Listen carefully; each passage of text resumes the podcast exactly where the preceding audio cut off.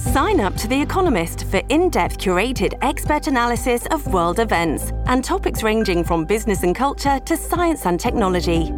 You'll get the weekly digital edition, online only articles, curated newsletters on politics, the markets, science, culture, and China, and full access to The Economist Podcast Plus. The Economist is independent journalism for independent thinking. Go to economist.com and get your first month free. Cats at Night. Now, here's John Catsimatidis. And, and now uh, we're going to have a report about what's going on in NASA. Do we have Dr. Sky on yet? Yes, good evening, John.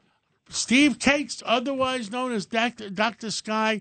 Tell me, they finally, NASA finally launched that, uh, that uh, rocket? Well, John, good evening to you, the studio guests, and the listeners. An exciting day for NASA. You're right. 1:47 a.m. Eastern Standard Time. The long-awaited and postponed launch of the Artemis 1 moon rocket, known as the Space Launch System rocket, took off. And John, this is so incredible.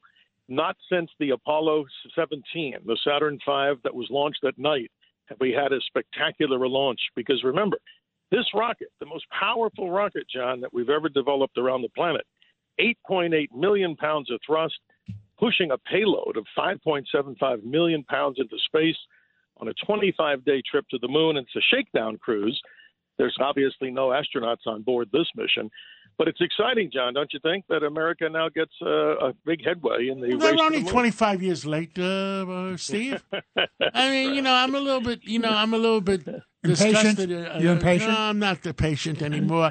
Eh, eh, I mean, uh, NASA it takes them three, four months to launch one rocket, and uh, uh, what's his name? Uh, Elon. Ru- Bezos- Elon Musk, Bezos and Musk have- has has done 38 of them in the, in the meantime.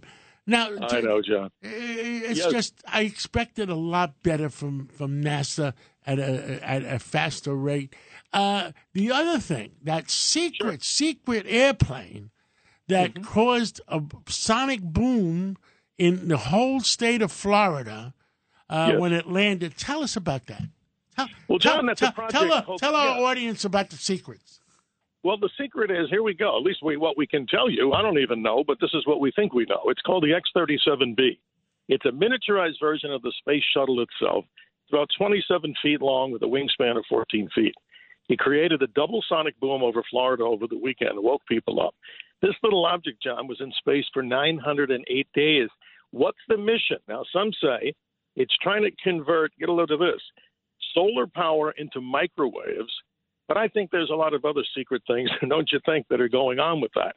With all the concerns we have about satellite technologies, where some countries may want to shoot down satellites, let's hope and pray that the Space Force, which kind of runs this, has other technologies on board. I've observed it many times from the ground, John. It's one of the fastest moving little objects you'll see in the nighttime sky.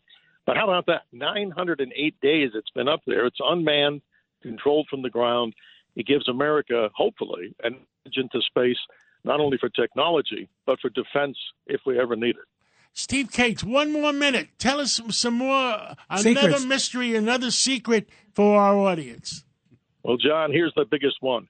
Where did the universe really begin? We go back to 13.77 billion years ago.